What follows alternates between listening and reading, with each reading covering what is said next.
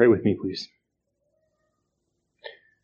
Father, thank you so much for this beautiful day. We would rejoice and be glad in it that uh, as we continue in our our order of worship, that you would be honored, that you would be exalted. God, that our hearts would truly be inclined toward you and your truth and your grace. Thank you, God, for all you've done for us. We thank you for our our Lord Jesus Christ, our Savior, and our friend and our Lord. As we uh, proclaim Him this morning, help us, God, to focus our thoughts on Him and how we can trust Him and how we can serve Him, all for His glory. In Jesus' name, amen. All right. Let's continue in our study on marriage. We are talking about communication, and uh, your title this morning is Communication Rules, and of course, that is a double entendre, right? Of course, there are rules. There are precepts. There are principles for communication. And of course, we will find that in our experience in marriage and even in our wider relationships, communication does in fact rule. Communication rules the day. Communication sets the, the boundaries lays the groundwork, sets the tone for usually how that relationship will progress or fall flat on its feet. And we would hope that uh, the former would be true of us as we uh, learn about this very important thing called communication. If you were here with us last week, we were in the book of Colossians and we were talking about communication as salt, communication as always speaking with grace. And it's it's one of those strange things that typically when we talk about salty speech, it's used in the pejorative as if someone said something strong or offensive. But the Bible characterizes salty speech as something that is praiseworthy and something to be desired, something that is useful for the benefit of others, something that builds up the relationship. And so we outline that in some detail. And so I want to keep talking about this today, and you'll notice there will be a lot of overlap in these lessons when it comes to speech. And I'm really content with that because many of these things regarding how we talk to each other, because communication plays such a large uh, place in our relationships, they, they must be repeated. Repetition is the key to learning. And even in an environment like this, uh, even the concern about saying something one or two too many times simply has to be put aside. I would rather say or repeat a principle too many times and it, and it go through and you guys receive it than to not repeat it enough. And so just keep that in mind. We are going to attack communication, especially communication in marriage from a variety of angles. And I trust that once we are through this most important part of marriage, that we will benefit from it richly. So, uh, last time, once again, we talked about communication as grace. And one of the things we have to keep in mind is what precedes all of those things. Just kind of neglecting to, to speak of this last Lord's Day. It deserves to be said that the very basis of communication in a gracious way has to do with how God communicates with us. We are in, as Christians, the covenant of grace. And we have to recognize the very basis of the way we speak to each other is founded upon how God speaks to us. God speaks to us graciously. God speaks to us in a kind way. His word is spoken to us in such a way as to build us up, as to purify us, as to draw us not only to himself, but to draw us to one another because we share that common grace with one another. So if we are looking for a basis, if we are looking for a reason or a foundation, look no further than God himself. We keep, we keep going back to that principle, right? What is the basis of doing anything that we do today, especially for the benefit of one another? It is God Himself. It is His character.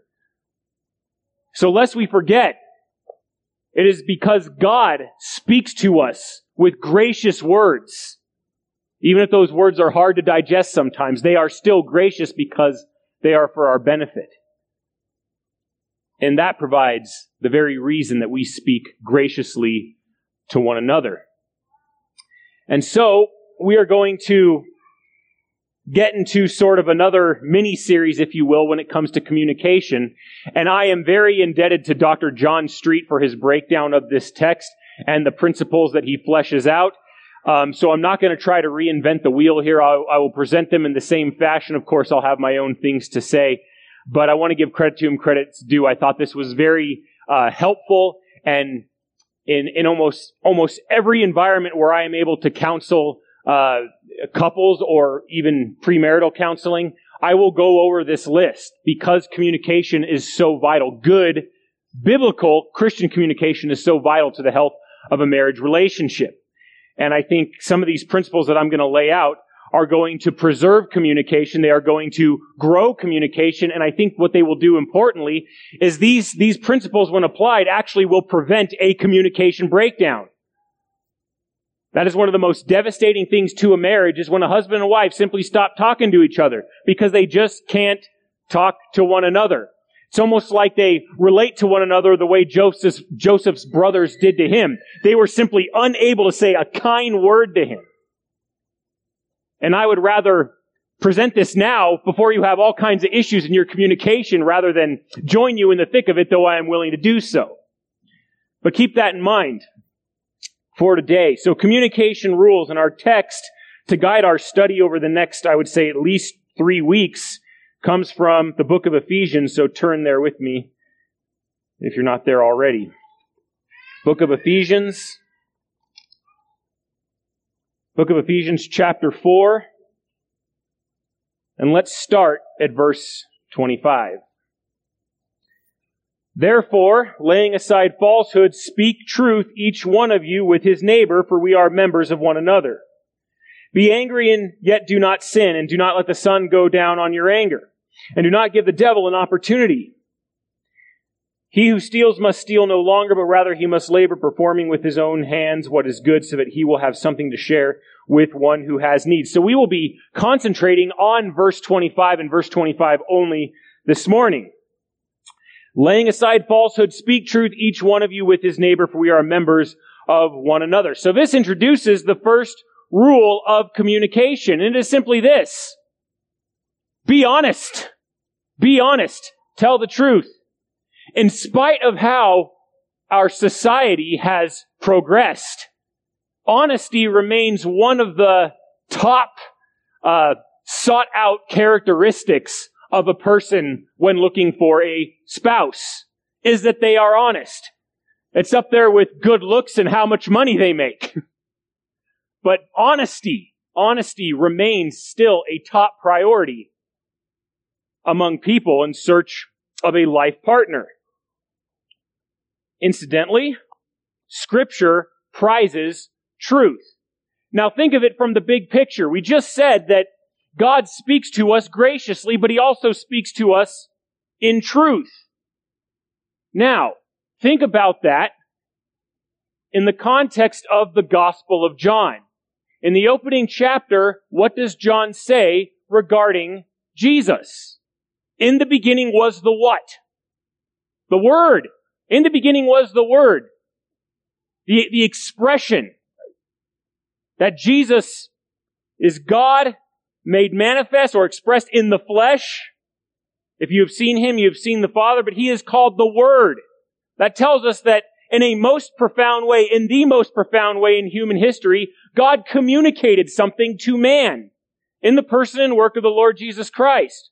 And if you go down in the text, what John says is very interesting and very profound to our study. He says, we have seen his glory, the glory of the one and only as begotten from the Father, full of grace and truth. Grace and truth work together. They are expressed in a most radiant fashion in the person and work of Jesus Christ. How does God speak to us? He speaks to us through Jesus. And what is made manifest in speaking to us through the Lord Jesus? Grace and truth. Well, we have covered grace. And now we must cover truth. And these two things play a, I would say, just a, a very necessary part in communication, in human communication. Because as we said already, we want our communication to reflect the way God communicates with us. However imperfectly we may apply it, we understand that God communicates to us grace and truth. And truth is so, so important. I mean, you can be, you can tell the truth and not be very gracious, but you cannot speak grace without speaking truth. Because speaking without truth is one of the most ungracious things that you can do. Truth is the vehicle for grace. Grace is realized through the truth. So you see how that works. Without, without the truth, grace cannot take hold because truth is inherently gracious. And so we must pay attention to what the Word of God says regarding honesty. Because it's not just honesty, right? We're not just speaking merely brute facts to one another. We are speaking the truth with grace. We are spe- speaking the truth in love. We are speaking the truth for a definitive purpose. And that is so that we are mutually, this is speaking in the context of marriage, that we are mutually edified in our own relationships by speaking the truth to one another. That is the purpose, that we grow in Christ. And yet, the truth spoken in marriage is sometimes put on the back burner. It's not seen as a real priority. Or we tell half, half truths. We tell a little bit of the information. Truth is important, but only in bite-sized pieces. I am convinced that 90%, maybe more, of the problems in marriage and even in our wider relationships could be eliminated if we just told each other the truth. And this is not telling the truth as the fool does, just so he can make his thoughts known, right? Just so he can speak his own mind, as we heard from our scripture reading from Proverbs this morning. That's not the purpose. A fool speaks only so that his opinion is known. He doesn't care about another's opinion. Truth spoken with grace has built in with it a desire for the benefit, a desire for godly and Christ-like growth on behalf of the person on the listening end, right? We talked about communication last Lord's Day. There is a sender, there is a message, and there is a receiver. That's communication. And so we want to communicate God's way. And we think, whoa, telling the truth, wow, if it eliminated 90% of my problems, wow, I would have a happy marriage. That sounds so easy. I'm just going to start telling the truth. And then you realize what may happen if you actually start telling the truth. That may expose you. You may hurt some feelings. You may make yourself look bad. I mean, there's lots of consequences to telling the truth, so we have to understand those consequences. Because it really does. Sounds easy at first. Why, why shouldn't telling the truth be easy? It's one of those things that's very difficult. Telling the truth can bring shame as well. It's difficult it's, it's easier much of the time to simply bottle those things up so that people don't really know what's going on inside of us, right? And this doesn't mean you have to go and stand on the rooftops and just blare your own business, right? But however, when you are asked the que- uh, any question, if you are to nurture your marriage and strengthen it, you must tell the truth. It is only done so through the truth. There is no grace that can come to bear if there is no truth. Telling the truth, being honest, is a way that we know the heart of God. Why is it a sin in the Ten Commandments to bear false witness against your neighbor? Because God is a God of truth. We misrepresent God when we lie. We are in a sense saying that God does not care about reality, the reality that we exist and live in. But there it is in the top 10. You shall not bear false witness against your neighbor. And that has all kinds of societal implications to it. And who is your first neighbor? Your spouse. Do not bear false witness against your spouse. A couple chapters later in Exodus 20, 23 7, the Lord says this, keep far from a false charge and do not kill the innocent or the righteous, for I will not acquit the guilty. That's why he says, do not bear false witness against your neighbor. Often in those times, if you simply lied, you could take advantage of your neighbor, right? You could take his stuff. You could take his wife, you could take his property, you could take his ass, you could take his oxen. Just by lying and then taking advantage of the situation. We saw the same thing with Naboth's vineyard. False witnesses, worthless men were called up against Naboth, and they accused him of a crime worthy of death. And Naboth died.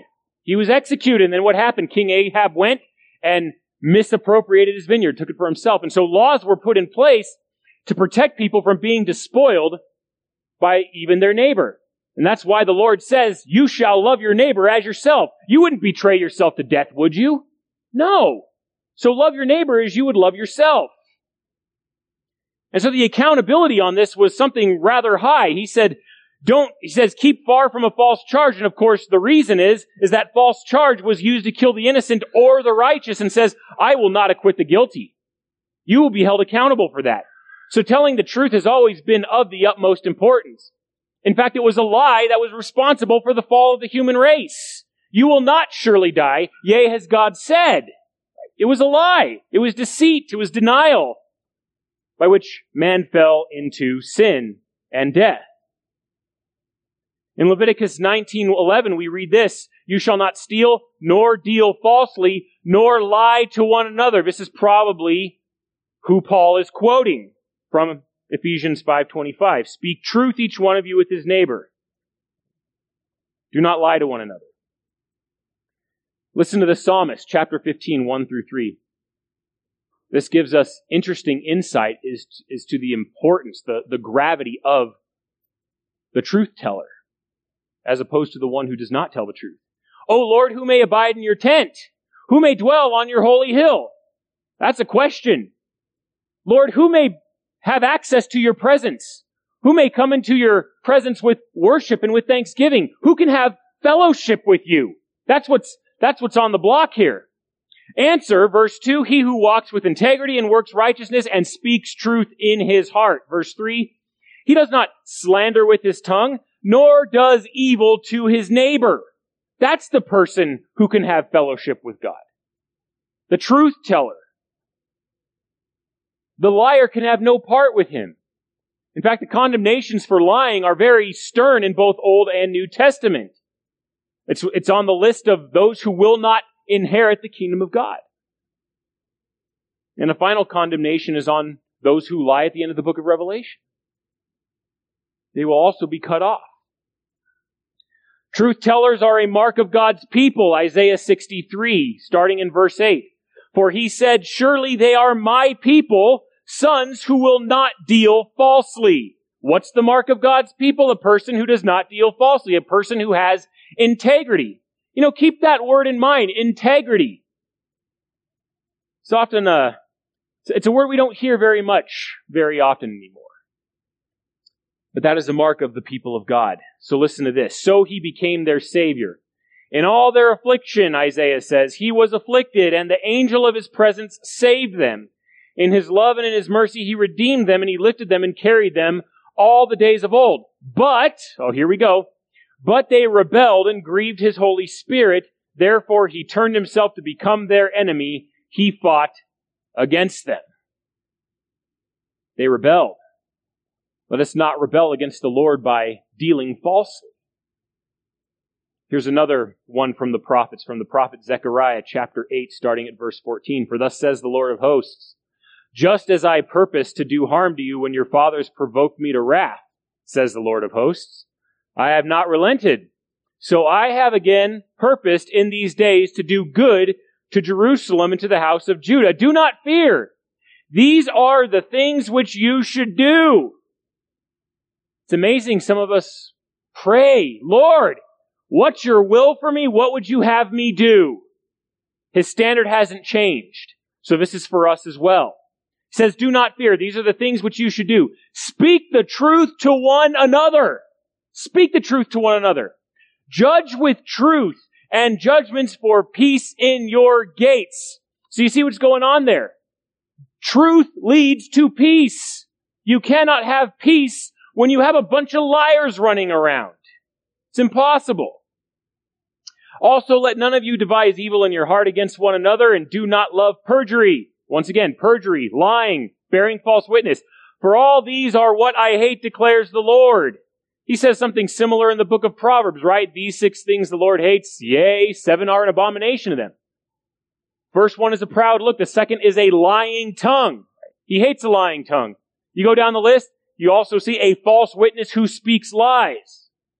And then you see one who sows discord among the brethren. So three of the things, three out of seven of the things that the Lord hates and are an abomination to him deal with the way we talk. Two are outright lies and one is sowing discord. You could even say one can sow discord simply using the truth for nefarious purposes. Speaking where they have no business to speak. The Lord hates this. Furthermore, there is something unusually addictive about lying.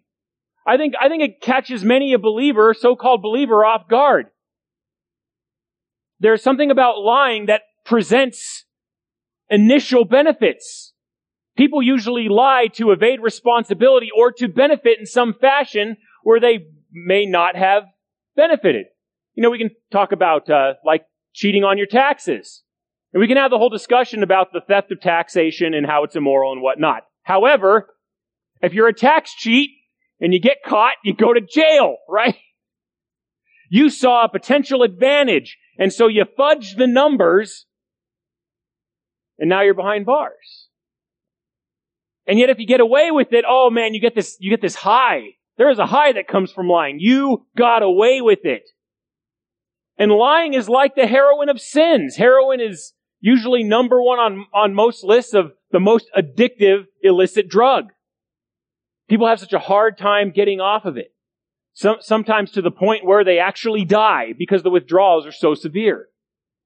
Lying presents a similar effect, a similar challenge. Because lying betrays someone else. But if that benefit is received, then you keep betraying other people. You keep lying and you build this false narrative, this false reality of yourself because you benefit from it. But of course, what's missing in all of this is the grim reality that you impugn the very character of God because you act like truth does not matter to Him, that truth is not a part of His character. And once you start lying, it's very hard to stop because typically what happens is when you lie, you have to lie again in order to protect the previous lie. And then it just goes on and on until finally, Lord willing, it catches up with you. But the consequences are devastating. And once again, I'm not up here counseling you at all to tell the truth to one another to avoid the consequences. That's completely secondary. You tell the truth because God is a God of truth and God loves the truth.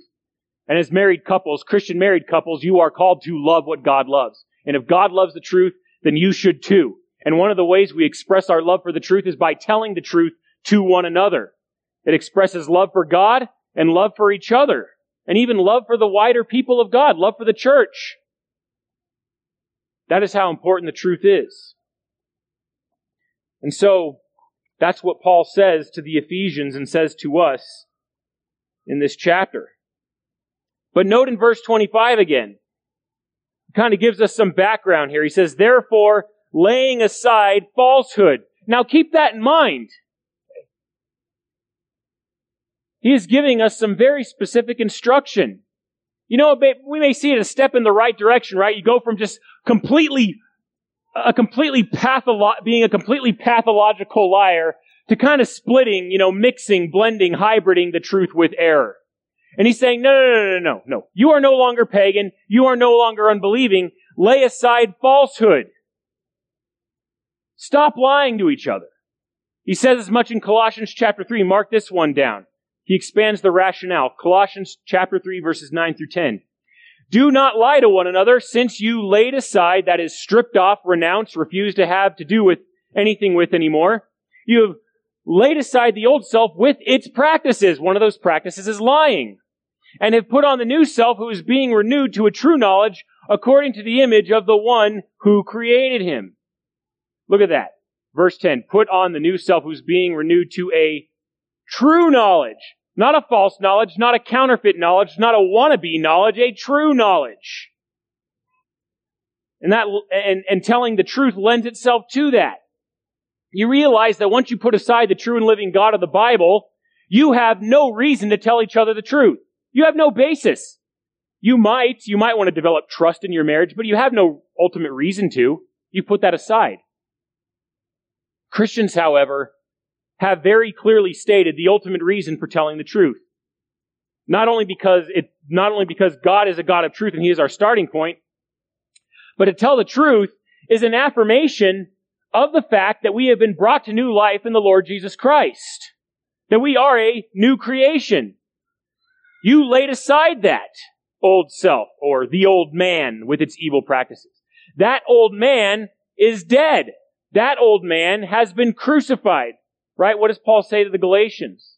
Those who are Christ have crucified the flesh with its passions and desires. If we live in the Spirit, let us also walk with the Spirit. We crucify that which dominated who we were in Adam, who we were apart from Christ. That is the flesh. And so Paul is giving, he's delivering the same rationale here to the Ephesians. If you go a little back to verse 17, in, in chapter 4, he says, So this I say and affirm together with the Lord that you walk no longer just as the Gentiles also walk in the futility of their mind, being darkened in their understanding, excluded from the life of God because of the ignorance that is in them, because of the hardness of their heart. And they, having become callous, have given themselves over to sensuality for the practice of every kind of impurity with greediness. And then he says this, but you did not learn Christ in this way, if indeed you have heard him and have been taught in him, just as, here's the word, truth is in Jesus, that in reference to your former manner of life, you lay aside the old self which is being corrupted in accordance with the lust of deceit, and that you be renewed in the spirit of your mind and put on the new self, or literally the new man, which in the likeness of God has been created in righteousness and holiness of the truth. So Paul is giving a functional instruction of what it is to be a new creation in Christ. Positionally, yes, that's the reality of our situation. We are new persons in the Lord Jesus Christ by grace through faith.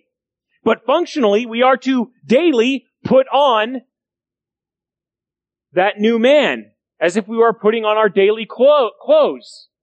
It becomes an all pervasive lifestyle. Wherever we go, we are in Christ. Wherever we go, we walk in the Spirit. Wherever we go, we tell the truth. And yet that reality is going to be most galvanized in our marriage, in our own household. We lay aside the old man and we put on the Lord Jesus Christ, as Paul says to the Romans, and make no provision for the flesh. I mean, that is a weighty statement. That is affirming the work of the Spirit. That is affirming the newness of your life in Christ. You are, that is an expression of your union with Him. That you have ceased to be the person you once were. That you cease to practice the things you want, once practiced. And paramount among those things is making the truth a mere convenience. Telling the truth as long as it benefits you. Lying as long as you don't get caught. We've heard that before. Hey, it's only wrong if you don't get caught, right? It's when you actually have some accountability when there's a moral fiber to something or moral weight to it. So lay that aside, he said. These things cannot exist alongside each other. You must put away falsehood. Put away the oldness, put away the deadness. And then he says, quoting the Old Testament, speak truth, each one of you with his neighbor. And I love how he just, each one of you, right? He's breaking it down. Everyone is accountable here. There's no generalizations here. Every one of you, no matter what, no matter what part you play in society, man, woman, Jew, Greek, slave, free, each one of you is accountable to telling the truth. Because you have been brought to life through the proclamation of the truth, a message full of grace and truth, saved by a Savior who is true, for the glory of the Father who only ever speaks the truth. Speak truth, each one of you, with his neighbor. Who's your neighbor? First and foremost, it's your spouse.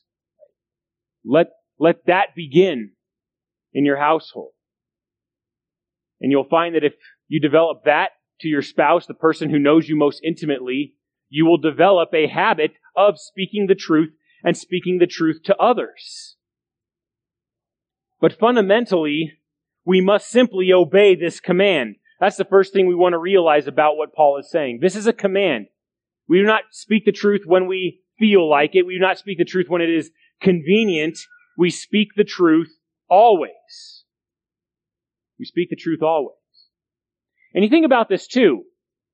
I mean, this makes a lot of sense in marriage. And I remember sitting in uh, the pastor's home class, and uh, Dr. Street was talking about the, the, this, this amazing reality that neither of us, neither man nor woman, have ESP, extrasensory perception. You know what that means? And this is going to amaze you. This is going to blow your mind. Men, you cannot read your wife's mind. I know, right? Women, your husband can't read your mind, and vice versa. You can't know one another's thoughts. You may think that, but this is where communication comes in. Body language only goes so far. Grunting only goes so far. You must communicate. But you must communicate in speaking the truth. So tell the truth to one another. Only God can read your mind. We have, alas, we have limitations in this mortal body. We cannot read minds, so we must talk to one another. Be honest. Be honest.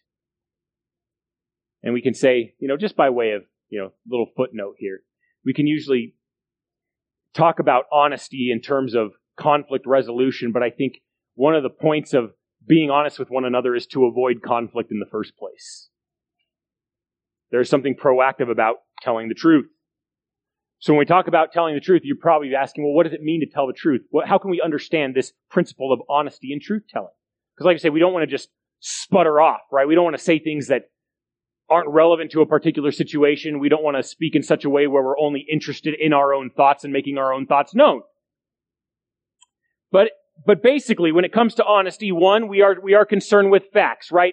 Truth is that which corresponds to reality. So when we use our words to describe a situation, we are describing the reality of the situation. You are simply telling the facts. You are explaining the very reality of the circumstances, right? Your truth is concerned with, with accuracy. Then we think about the phrase, tell the, the truth, the whole truth right? What does that mean? That means full disclosure. All the gory details if, it, if the occasion calls for it. But full disclosure is in the interest of not hiding something, something that is pertinent to the situation. You can plug this, this into any situation in your relationship, anything you're going through. But the importance of telling the whole truth cannot be underestimated. Even with all the details, as difficult as that is. Often, if you have you know, if you have betrayed your spouse in some way, you have to tell the truth. And it's very hard, nearly impossible to restore that relationship, to reconcile with one another if there are still lies hiding out in the nosebleed section of your relationship. Tell the truth and tell the whole truth without, without holding back, as difficult as it is. That also means that you are taking responsibility. When you are telling the truth, you're taking responsibility for the things you did, the things you said, the things you thought, even the very things you intended. You're, you're, you're taking accountability for those things under the authority of God's Word. Because that's where truth goes back to. We are speaking the truth by God's authority.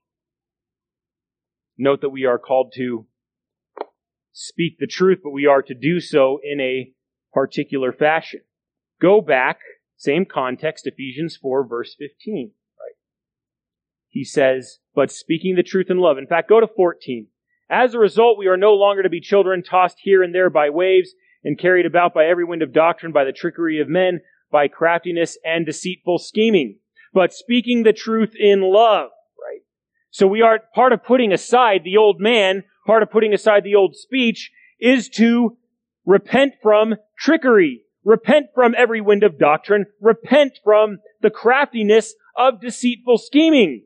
We are not to lead astray with, by the words we say, but speaking the truth in love, we are to grow up in all aspects into Him who is the head, even Christ, from whom the whole body being fitted and held together by what every joint supplies, according to the proper working of each individual part, causes the growth of the body for the building up of itself in love. So you take that understanding into verse 25 and he says, for we are members of one another. That's what he's describing the benefits of truth. More on that later. But the truth does not work in isolation. The truth has, the truth affects other people, just like lying affects other people, not just you. Telling the truth, having, developing a culture of truth affects the condition and the unity of the entire body of Christ. And that's the whole context of chapter 4 is unity in the Holy Spirit. And that unity is cultivated by speaking the truth in love. And I think we've talked about this before. Like, what does it mean to speak the truth in love? Because sometimes the truth is biting. The truth exposes. The truth is both hard to speak and the truth is hard to listen to sometimes, depending on the situation or depending on the sin. And so one of the rebukes of a person who speaks the truth and then hurts the receiver's feelings is, hey, you are supposed to speak the truth in love. And one of the things that we as a church must firmly reject with all our heart, mind, soul, and strength is making love synonymous with niceness. See my sermon on the nice guy a few months ago. Love does not mean nice. Love does not always mean pleasant. Sometimes love hurts. Sometimes love is cutting. But ultimately, when applied, love brings healing. Love is concerned with the truth being made known. Love is concerned above all for the glory of God, but it is also concerned with the good of another. Remember, love is committed to the highest good of another. Love is committed to the development of Christ likeness within your brothers and sisters in Christ. Love is committed to the unbeliever in such a way that it is determined to make them know the power of the gospel. Right? So when we speak the truth in love, that is the purpose that is in mind, to cultivate Christ likeness within that person.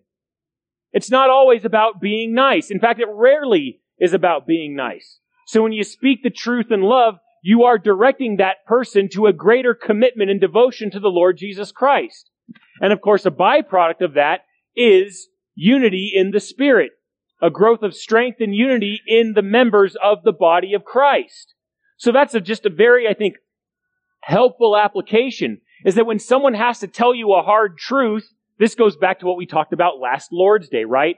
The substance, the style, and the spirit. So when someone tells you a hard truth, ask yourself, not how, how does this make me feel, but ask yourself, is what the person is saying about me true or not? And then I would say, as a believer, assume the best of intentions. But they told you what they told you in love. That is the best intention. Is that what they said is said in love. Not to shame you, not to wound you for their own perverse glee, but knowing that the truth would hurt, to guide you back to walking in step with the Spirit. That is the importance of speaking the truth in love. Hopefully, Hopefully that makes sense. But speaking the truth in love, speaking the truth with regards as to how it benefits the other person, with regards as to how it brings glory to God. Now, to move on, to shift gears a little bit, we, we, and we've said this already, sometimes speaking the truth can be difficult. Some of you have put yourself, your own relationship in a situation where neither party can say anything. You've kind of shut them down, and which is very dangerous to a marriage because you should be talking to one another more than any other human being in, involved in their life. Lines of communication must be open. So here's some things. I want you to mark these down. I want you to ask yourself if they are true of you. Why is it so difficult to speak the truth? Now, there are going to be complications on both ends. Some things are complicated by the person who is speaking the truth. I would say many things, maybe most things, are complicated by the one who is on the receiving end. Right? We've all sometimes we just don't say anything because we are afraid of how it is going to be received. And that is really the first one I want to talk about. Is the first reason we don't speak the truth in love is simply fear of man. And there's a variety of ways that the fear of man rears its ugly head. But we are called not to fear man. We are called to only fear God. I mean, think about it for a second. This is in the context of marriage. Are you really afraid of your spouse? Guys, are you really afraid of your wives? Wives, are you really afraid of your husband? I mean, what's, honestly, is there really a basis for fear in your relationship? If you both love the Lord and trust in Him, I would say, on, on the whole, no, there is not. Special circumstances aside. But fear of man. Fear of man. You don't speak the truth because of the resistance of people on the receiving end. The resistance that you are afraid of receiving. And really, that fear of man comes from pride. It really does. Pride expressed in that you do not trust God for the means and the end of the results of speaking the truth. You fear man because of the potential consequences, right? Sometimes what, why don't we, why don't we preach the gospel, right? Because we are afraid. We are afraid of what people are going to think. We are, we are afraid of the petty opinions of mere mortals. We're afraid they're going to say something mean to us. You know, and occasionally maybe throw something at us. You know, ma- many of you who have have uh, taken a trip out to Planned Parenthood off Centennial have felt that before. You felt those initial jitters. What are people going to say to me? If you don't know, go there and join us on Saturday and you'll find out. Stand with Jeremy and you'll find out what people have to say. Honestly, the fi- in the final analysis, words. Words by poor fools who do not know the truth.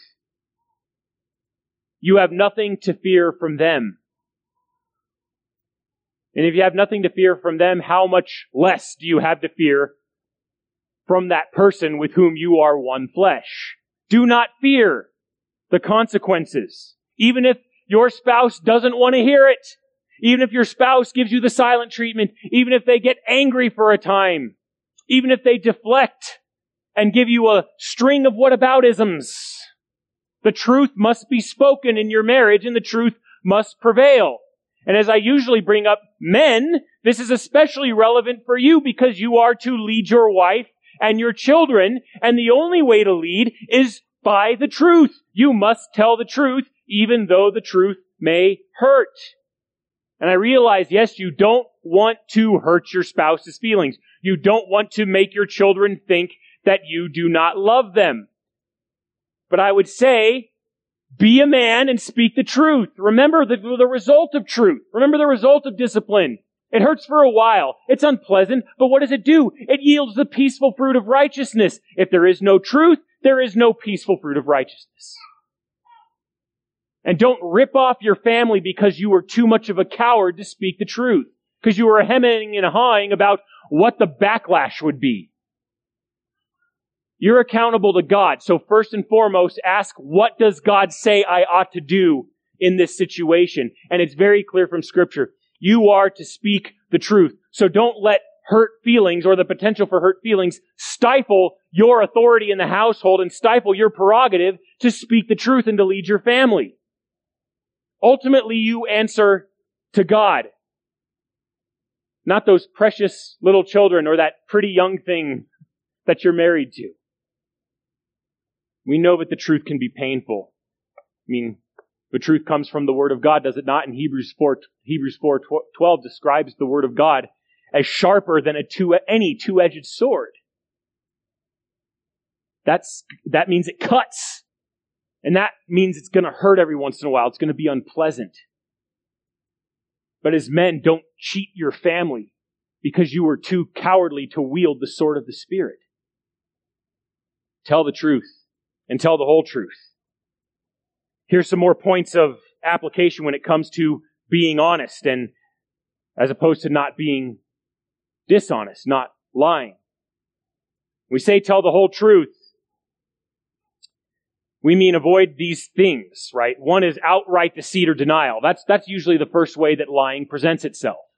We tell the truth as opposed to denying it, where we use deceit or distortion or to somehow outright say, no, I did not do this. What is it? The adulteress licks her lips and says, I've done nothing, right? In a, in a proud, self-righteous kind of way, where it's very deliberate. And we may even make the excuse, I lied because I didn't want to hurt you. Tell the truth. Here's another way. Here's, here's something that I think is one of the most applicable points. You can just, you can just take this and run with it. Maybe if you get one thing from my sermon today, let it be this. Avoid lying via not only denial and deceit, but avoid lying via exaggeration. If you've spent any time in marital counseling with me, I will, I will tell you this. Avoid 100% language. Avoid accusing your spouse of, you always do this, or you never do this. Tell the truth. Every time this happens, you fill in the blank. You can never do anything right. When I, when I mess up, why do you always react this way? Is it really true? Ask yourself that. Is what you're saying, is your analysis of the situation really true? Don't exaggerate and don't embellish. Tell the truth as it happened. And I would say this, avoid exaggeration by telling the truth based only on what you're certain about. You would be amazed at how often you come together to discuss something and you remember the situation in a completely different way. So focus on what you are certain that happened and then with the Word of God as your authority, work through the situation from there. Again, assuming the best about one another, speaking the truth in love, pursuing the highest good for one another. Here's another one. The conflict between body language or tone of voice and the content of what we say. Meaning the question is asked, Hey sweetheart, is something wrong? And they respond with, Nothing! Nothing's wrong! Difference between the answer itself, right? The substance and the style. Pretty much says that something is very wrong, right? Sometimes that takes a passive aggressive tone. Oh, nothing. Everything's fine. Everything's fine. My day is great. Stop it and tell the truth. Discuss these things. And don't treat the person like they are a lost cause. But that's a couple of the, the examples of fear of man. Most of it, most of this goes back to a fear of man. That's why we act that way toward one another. We are simply cowards. And I think attached to this is also one of the reasons we don't tell the truth is simply unbelief. And this is the most tragic one because what I mean by unbelief is that you are treating your spouse by not telling the truth as if they are out of the reach of grace. I think we highlighted this last Lord's Day. When you are treating them as if they are simply a lost cause. They've done something wrong one too many times and you've simply given up. You've simply stopped trying. You've stopped saying anything because you are treating them like a hopeless case. And that, let me say this very clearly. That is a wicked way to treat your spouse. If your spouse is in Christ, you have to regard them through the lens of grace, of God's continuing redemptive and sanctifying work in their heart. They are not a lost, a lost cause. Reason this way. God saved me. He, sa- he saved me, didn't he? Surely he can do a sanctifying work in my spouse. They are not a lost cause. They are not out of the reach of grace. So don't be the unbelieving man who is, thirdly, also proud. Who's too, the person who believes that their spouse is out of, is out of the reach of God's grace is also the, the spouse who is proud. It's like you're just too good for them. You're too good to, to speak the truth in love. You are too good for them to use gracious words. Don't be so proud that your heart is hardened against your spouse. So those are three primary ways. And of course, there are other reasons that we fudge the truth. There, there are other ways that we don't speak the truth. Speaking the truth is difficult. But don't let its difficulty excuse you from actually doing it. Without truth, the relationship dies. Think about how important the truth is. It always points you back to the standard. And that standard is a loving and gracious standard. That standard wants what is best for the two of you. So don't give up on one another by refusing to tell the truth. And of course, we come to the reasoning? The reasoning here in verse 25, coming back to it, that we speak the truth. We lay aside, aside falsehood, right? We're affirming the newness, right? The truth of the new creation. And then we speak the truth to one another, right? Rather than betraying them or taking advantage of them through lies. And then it says this, for we are members of one another. For we are members of one another. Lying doesn't stay contained, right? I have a real-time illustration for you about how lying affects everything. Lying affects the other members. Yesterday, I went to the slash pit in Black Forest with my wife because we had a whole trailer full of pine needles to unload.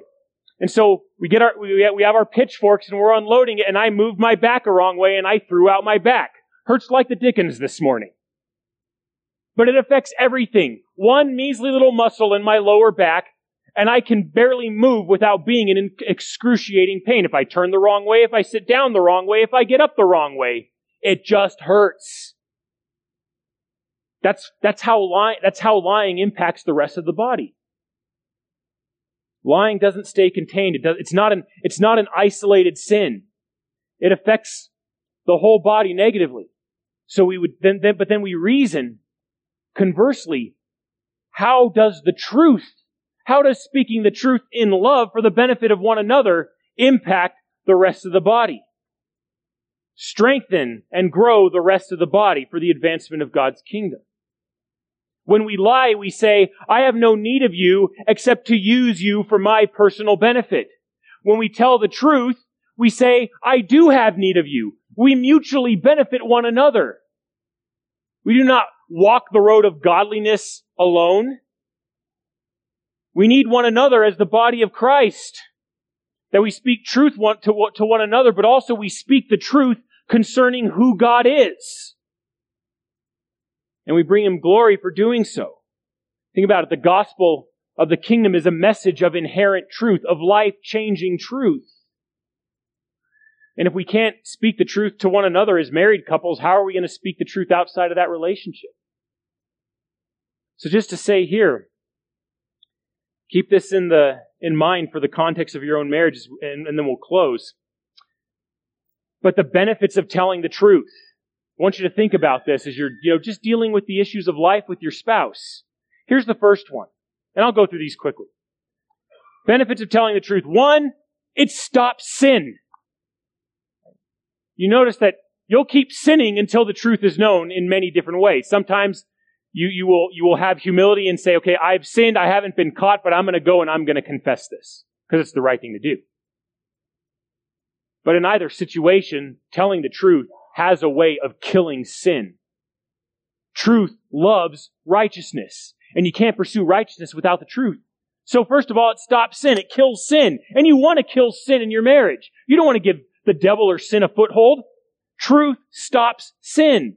What else does truth do? And a lot of times this comes after the sin. But truth builds trust and rapport with one another. Build a culture of truth in your own household.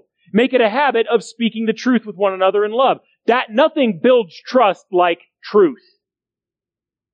And you'd be amazed at how harmonious your marriage is and joyful your marriage is because you trust one another. Here's what else truth does. It sanctifies, purifies you. We learned that in Ephesians as well.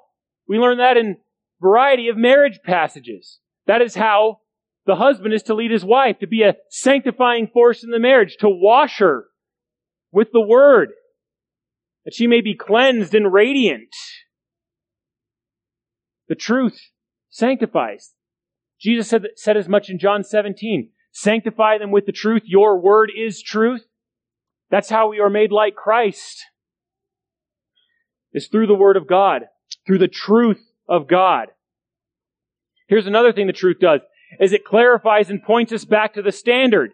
When we tell the truth, we are reminded of why, right? We have a standard by which we abide. Truth is not just out there in some kind of nebulous, unclear fashion. Truth is found in God. Truth is found in His Word. Truth is our very standard. And when we tell the truth to one another, we are reminded of that abiding eternal standard of the Word of God. And finally, we tell the truth because We've been saying this throughout this message. We tell the truth because we want to faithfully represent God. We are saying that God is a God of truth. Truth matters. and that God always tells the truth. And if God tells the truth, then so will I, because I want to be a godly person. I want to be a Christ-like person. And I want to represent God well. I want to walk with God. And, and walking with God is synonymous with walking in the truth. And there's so much, there's so much we can say about this, but fundamentally, when it comes to communication, gracious communication is honest communication. So matter where you are in your marriage right now, make it a point to tell each other the truth because the, the benefits, the blessings of doing so will far outweigh the impact and consequences of not doing so. so telling the truth ultimately trusts God. It trusts God for the results. It trusts God for the growth. It trusts God for the impact. Not telling the truth is only to trust self. And so, by being honest, by telling the truth, we are able to recommit not only our own, ourselves, but our marriages to the care of God.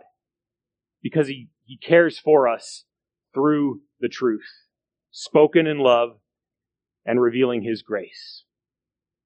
So we'll continue on number two and three uh, next Lord's Day. But for one, communication rules, be honest. Let's pray. Well, Father, thank you for your word. Thank you that we can be reminded of the command to, to tell the truth to one another. That as new persons in Christ, it is thoroughly unchristian.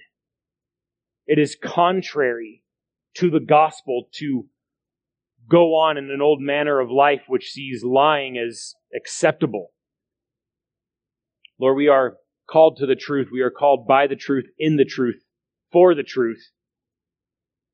And so, what place does lying have in our midst? Help us, God, to have the humility, to have teachable hearts, to not only tell the truth, but to listen to the truth, to dwell on it, and to eagerly anticipate the power of it, that it will sanctify us, that it will reveal your character, Lord, that it will guard us from error and lies of the enemy.